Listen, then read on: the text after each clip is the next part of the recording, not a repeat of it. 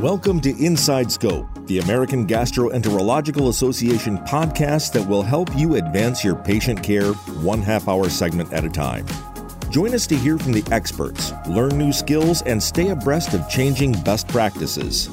We'll be tackling a different topic each month, so make sure to subscribe and join us on our mission to improve digestive health for all. Welcome, everyone, to this season of the AGA's Inside Scope podcast entitled Colorectal Cancer Screening to Save Lives.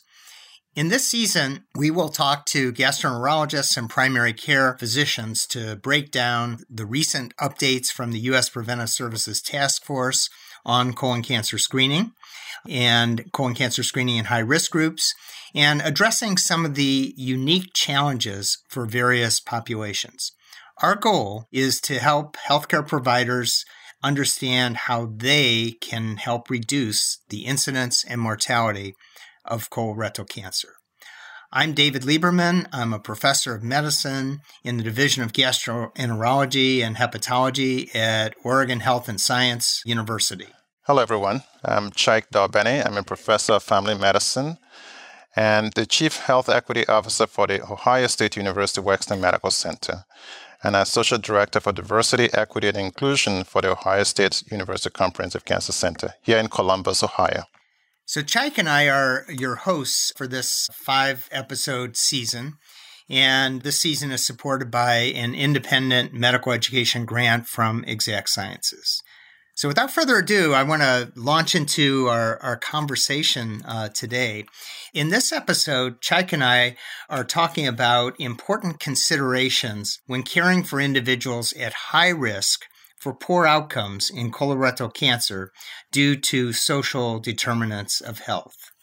And I can think of nobody better to talk to about this than uh, Doubeni. So I want to start by having you talk to us a little bit about the fact that there are some groups in the United States who have higher rates of death from colon cancer. Can you talk about some of the disparate patterns of colorectal cancer incidence and mortality that we see here in the United States? Well, thank you, David. It's really fun to join you, and um, I appreciated your leadership in this area. And of course, um, I would share with you colon cancer is one of those things, as we know, that we can actually prevent for many patients. And if we detect it early, we can treat it effectively and cure it. And, and so and of course, our listeners know that the cure rate or survival rate is much higher, 90% or higher, for those detected at localized or uh, early stage. And so it's really important. But also, it's one of those conditions that um, we know that there's a lot of disparities in, in both the incidence and, and mortality. And your question is important because uh, despite all we know about colorectal cancer and the potential to prevent uh, both death and incidence, some groups have historically experienced uh, higher rates of death from this condition. And specifically, black men, and here's a black man talking about this, and that's uh, this personal for me. Black men are perhaps one of the highest rates of uh, incidence and mortality for colorectal cancer. And by race, uh, closely uh, following is perhaps uh, Native Americans and Alaska Natives. Uh, Pacific Islanders also are somewhere in there, um, but um, the statistics are not as uh, uh, robust because they've not been tracked over time.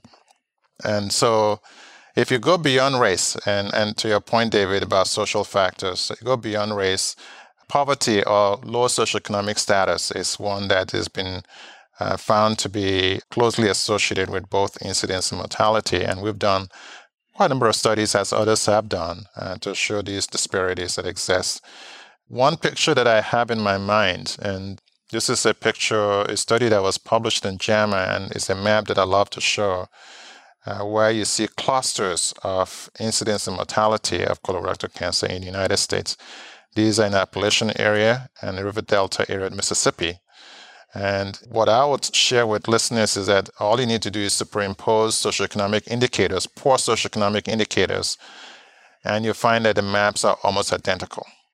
And that, at least in my mind, convinces me, and many scholars agree, that uh, this is driven by social and economic disadvantage. Those are very important points. And I, you know, I was going to ask, you know, what, what do you think is, is driving some of these disparities There's been a lot said about the biological mechanisms of some of these disparities. You know, I wonder you if you could address how much of this is related to biology and how much of this is do you do you think in terms of the disparities are are related to some of these social determinants david that is a very important question and one that is being discussed nationally now first to the point is whether uh, race itself is a biological or social construct clearly race is not a biological construct it is a social construct It's not based on genetics. And we know very well that people, for instance, black people, have a history of uh, social injustices, um, including exposure to higher risk conditions. Perhaps uh, the history of social injustice also increases uh, risk promoting behaviors for colorectal cancer. And they have less access to screening and other preventive measures that combined as well as treatment that combined um, increases the risk of dying. And we know screening is very effective, uh, but you have to have access to it and have high quality uh, of screening. I want to share one study that uh, was led by uh, Stacey Fedewa, who is now at Emory. She was at ACS, American Cancer Society. And in that study, we found that um, the disparity in uh, interval colorectal cancers was um, uh, larger in the group of people who are receiving care from clinicians who had the highest polyp detection rate. Medicare doesn't, you know, uh, give you adenomas, but that's a good proxy, I think, for adenomas. It goes to, in my mind, demonstrate that uh, when there's the best opportunity to make a difference is when you see the biggest uh, gaps. Going back to your question about biology, I don't want to dismiss the fact that there may be biological components because some studies have uh, shown that black people may have a higher risk of having proximal colorectal cancers. And maybe the risk factors of proximal versus distal colorectal cancer may be a little different, and some of the studies suggest that. We also know, and various names, allostatic load, weathering, and other terms have been used, that accumulated stress, psychological and physical and social stress, can cause biological effects.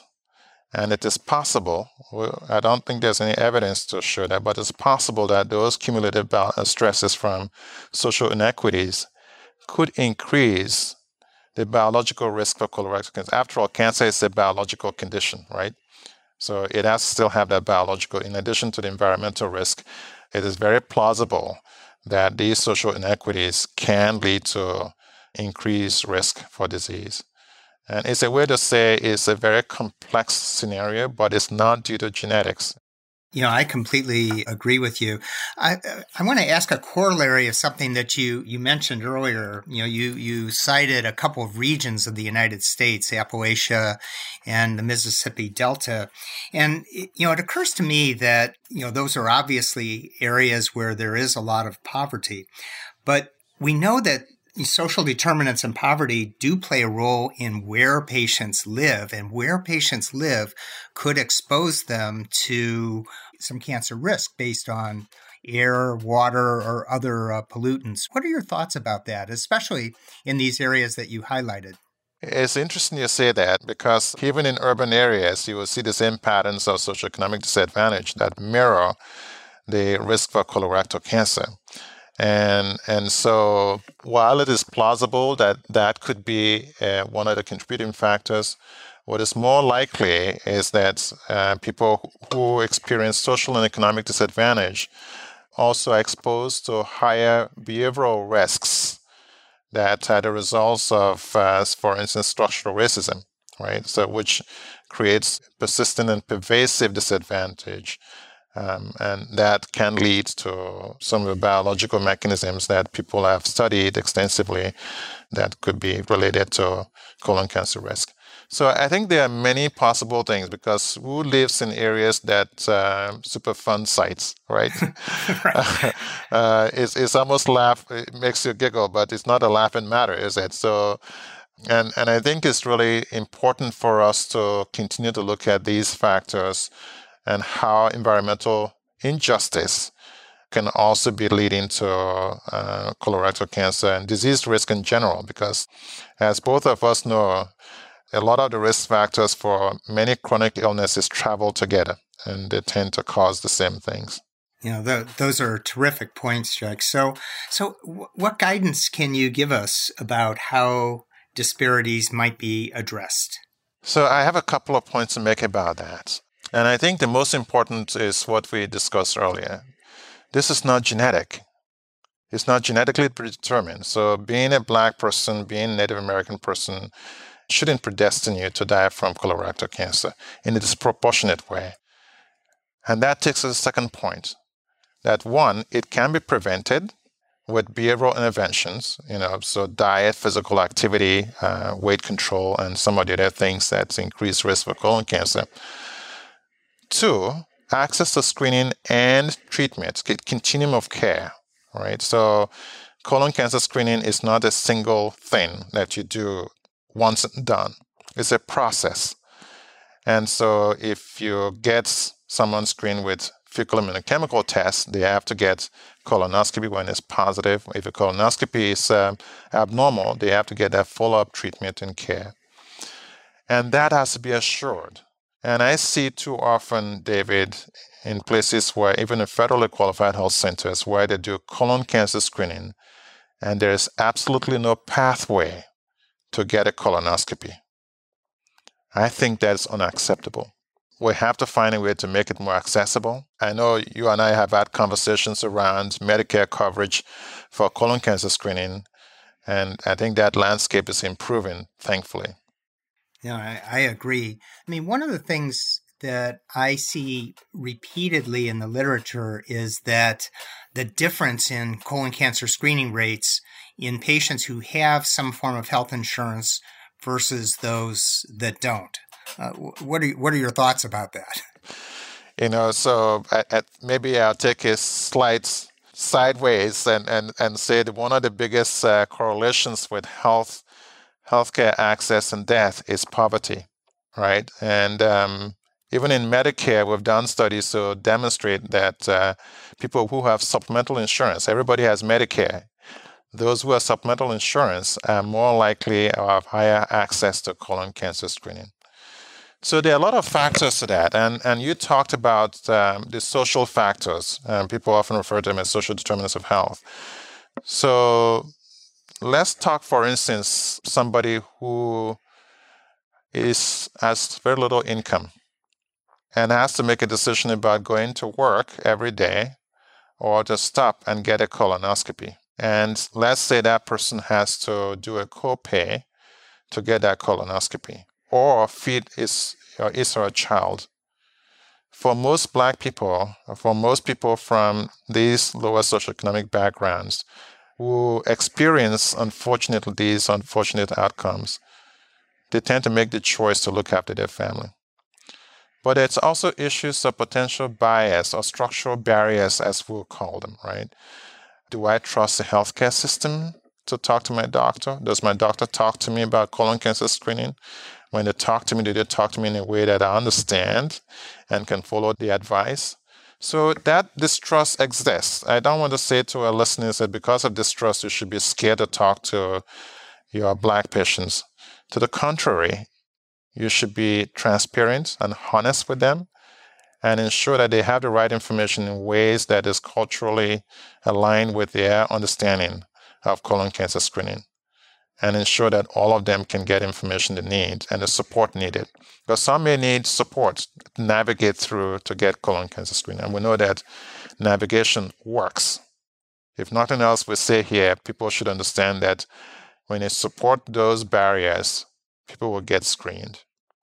Know, I, I think those are, are terrific points. And I'd love to get your thoughts on this, but I think navigation can help patients overcome some of those important barriers. Oh, absolutely. As a matter of fact, there have been so many studies done about navigation that, in my view, is irrefutable that it works. You may know, David, that I'm a student, as I like to say it, of community engagement. But that, that point is more that we need to align what we do to, to make sure the care that is provided aligns with the needs and cultural expectations of the people we serve and they'll provide a care where they can and need it. So navigation takes many forms. You know, there are different forms of navigation. It could be as simple as telephone support. It could be as simple as getting somebody instructions on on the, on the prep. You know, if someone goes to get a colonoscopy and is not prepped well, to me that is an avoidable mishap because then it exposes them to a situation where they've quote unquote had a test, but a test of less quality than it can be.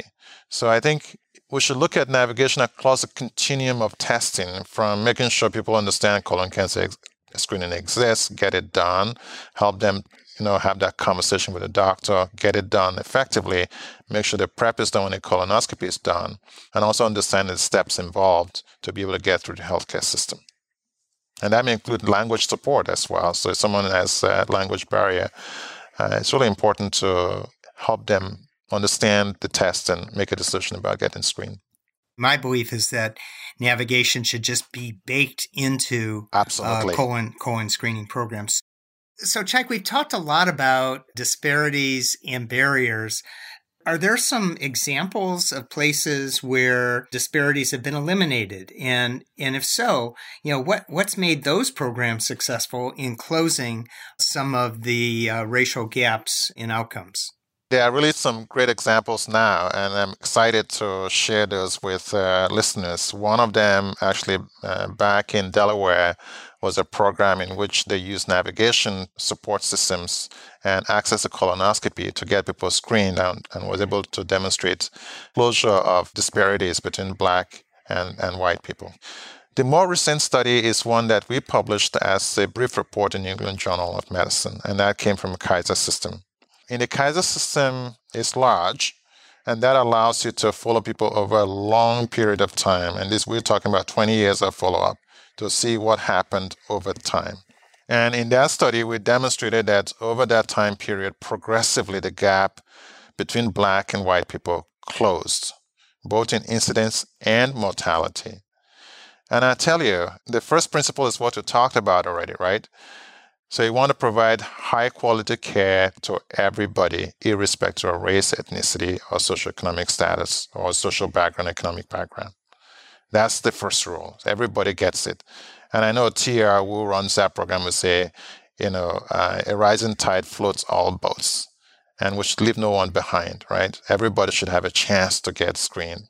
And the other piece is to, uh, for programs in general, you won't know there are gaps unless you look. So it's really important, and I want to reinforce to our listeners that you have to have data to be able to look at the differences by race and other factors, gender, you know, sex, socioeconomic variables. We talked about insurance earlier, uh, rural versus urban. So look at those factors to see which of your groups are having disproportionate mortality and incidence problems than the other group and begin to look at why that is the case. That's really important. And so the Kaiser program, which you know I've been fortunate to study, is that the one element was a consistent application of a population-based program in which they monitored, tracked, and ensured that everybody had access to screening or was reached through their FIT outreach program. So they mailed FIT to everybody who was eligible. And if you didn't get it when it's mailed to you, when you come to the doctor, you got reminded and offered the test. And they made sure the continuum was closed. So if if you get tested positive, there's a system to monitor to make sure it's positive. Remind us to make sure that you're given the option. And when you have cancer, you get treated. So is that continuum of care approach for everybody, or some will call it equity in all, right? Whatever we do, we keep equity at the front of our mind. That's what it would take to do it. But the coordination, coordination is also important because if we don't coordinate all of this, it falls apart very quickly. That's a terrific point.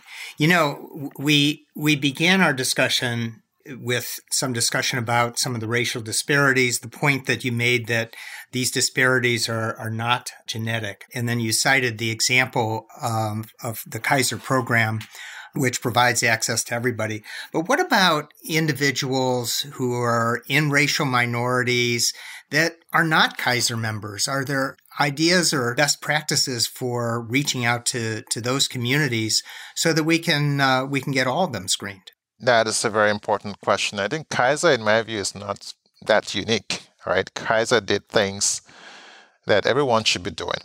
And those principles are pretty straightforward. So when you have a population of patients who are in panel to you, you make sure everyone gets screened. You don't wait for them to get you in the office before you offer them screening, because doing so almost excludes a large proportion of people from racial and ethnic minority backgrounds or socioeconomically disadvantaged groups. And that's one of our problems because we rely on people coming to us to get screened. We have the technology and the resources and, and the ability, I don't want to say resources, the ability to reach people where they are by getting screening directly to them. I actually think the most important um, ingredient is, is having a way to monitor in your patient population who is getting screened, who is eligible and hasn't screened. When they're positive, who's gotten that test done. I'm not, I'm a primary care physician and I'm not trying to minimize the fact that there are barriers for clinicians to do this in their usual busy practices. And oftentimes it's, it's difficult for them to mount these sort of outreach endeavors to do so. But at a minimum for colon cancer, because it's also quality metric, we should be checking our patient panels, our dashboards, and engage the patients in the process of screening. Because oftentimes People want to have that conversation, the doctor to recommend the test, reassure them that it's okay. Give them options, right? If it's not colonoscopy, FIT. If it's not FIT, if you call DNA or Cologuard, right? But give them those options to get screened and perhaps share stories with them. Great points. This has been a terrific discussion. Is there anything else you would like to share with our listeners? Well, I want to share with our listeners is that racial disparities and disparities by socioeconomic factors in general is real. We have to look for them because they exist right under our noses, and if we don't look, we, don't, we won't find them.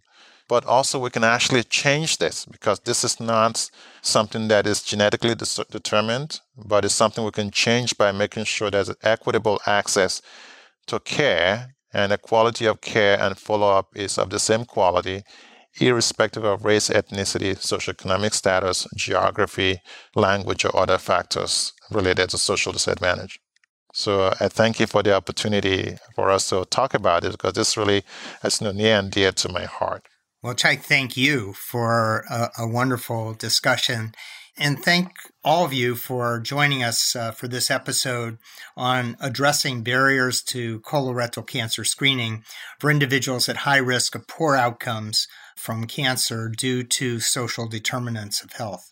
You can find all five episodes in this season, as well as editorials, reference guides, and a GI pop quiz educational activity on the AGA website, gastro.org. So thanks to everybody for joining us today. Thanks for listening to Inside Scope, an official AGA podcast.